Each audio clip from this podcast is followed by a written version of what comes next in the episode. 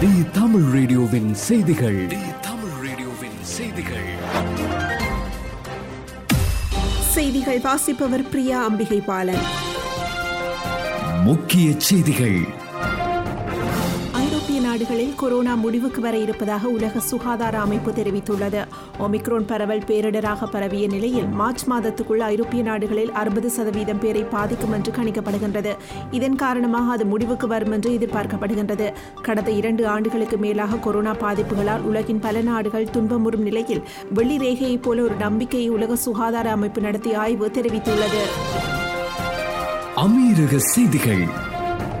ஐக்கிய அரபு அமீரகத்தின் ஐம்பதாவது பொன்விழா ஆண்டை கொண்டாடும் வகையில் அமீரகத்தில் நடைபெறவுள்ள சைக்கிள் பயணத்திற்காக எதிர்வரும் செவ்வாய்க்கிழமை இருபத்தைந்தாம் தேதி அபுதாபியில் இருந்து துபாய் செல்லும் பிரதான சாலைகள் தற்காலிகமாக மூடப்படும் என்று அபுதாபியின் ஒருங்கிணைந்த போக்குவரத்து மையம் அறிவித்துள்ளது. இதுகுறித்த அறிவிப்பை தனது சமூக வலைதள பக்கத்தில் அபுதாபியின் ஒருங்கிணைந்த போக்குவரத்து மையம் அறிவித்துள்ளது.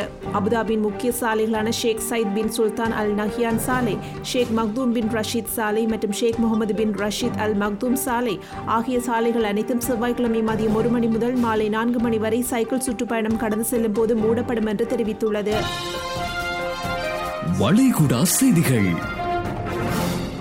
சவுதி அரேபியாவில் ஒவ்வொரு மணி நேரத்துக்கும் ஏழு விவாகரத்து வழக்குகள் பதிவாகின்றன என்று புள்ளி விவரங்களுக்கான பொது ஆணையம் தெரிவித்துள்ளது. ஆணையம் வெளியிட்டுள்ள அறிக்கையின்படி இரண்டாயிரத்தி இருபதாம் ஆண்டின் கடைசி சில மாதங்களில் ஐம்பத்தி ஏழாயிரத்து ஐநூறு விவாகரத்து வழக்குகள் பதிவு செய்யப்பட்டுள்ளன. இது இரண்டாயிரத்து பத்தொன்பதாம் ஆண்டுடன் ஒப்பிடும்போது பன்னிரண்டு புள்ளி ஏழு சதவீதம் அதிகமாகும் என்றும் தெரிவிக்கப்பட்டுள்ளது.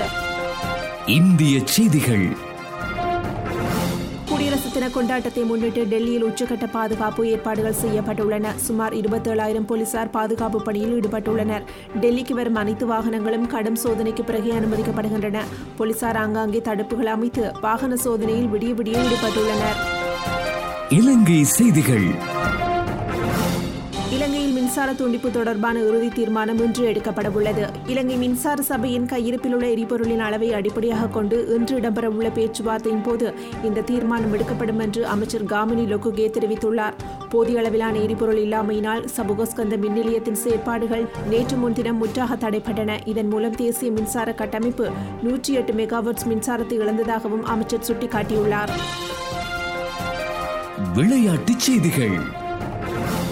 இந்தியாவுக்கும் தென்னாப்பிரிக்காவுக்கும் இடையில் கேப் டவுன் நியூலண்ட்ஸ் விளையாட்டரங்கில் இருபத்தி மூன்றாம் தேதி ஞாயிற்றுக்கிழமை மிகவும் பரபரப்பாக நடைபெற்ற மூன்றாவதும் இறுதியுமான சர்வதேச ஒருநாள் கிரிக்கெட் போட்டியில் நான்கு ஓட்டங்களால் தென்னாப்பிரிக்கா வெற்றி பெற்றது. இந்த வெற்றியுடன் மூன்று போட்டிகள் கொண்ட தொடரை மூன்றுக்கு சைபர் என்ற ஆட்டங்கள் அடிப்படையில் தென்னாப்பிரிக்கா முழுமையாக கைப்பற்றியது. இத்துடன் தி தமிழ் ரேடியோவின் மதியம் மூன்று மணி செய்தி அறிக்கை நிறைவு பெறுகின்றது. தொடர்ந்தும் ஆர்ஜி ஹாசினியுடன் பாட்டு பாக்ஸ் நிகழ்ச்சியோடு இணைந்திருங்கள். தி தமிழ் ரேடியோவின் செய்திகள்.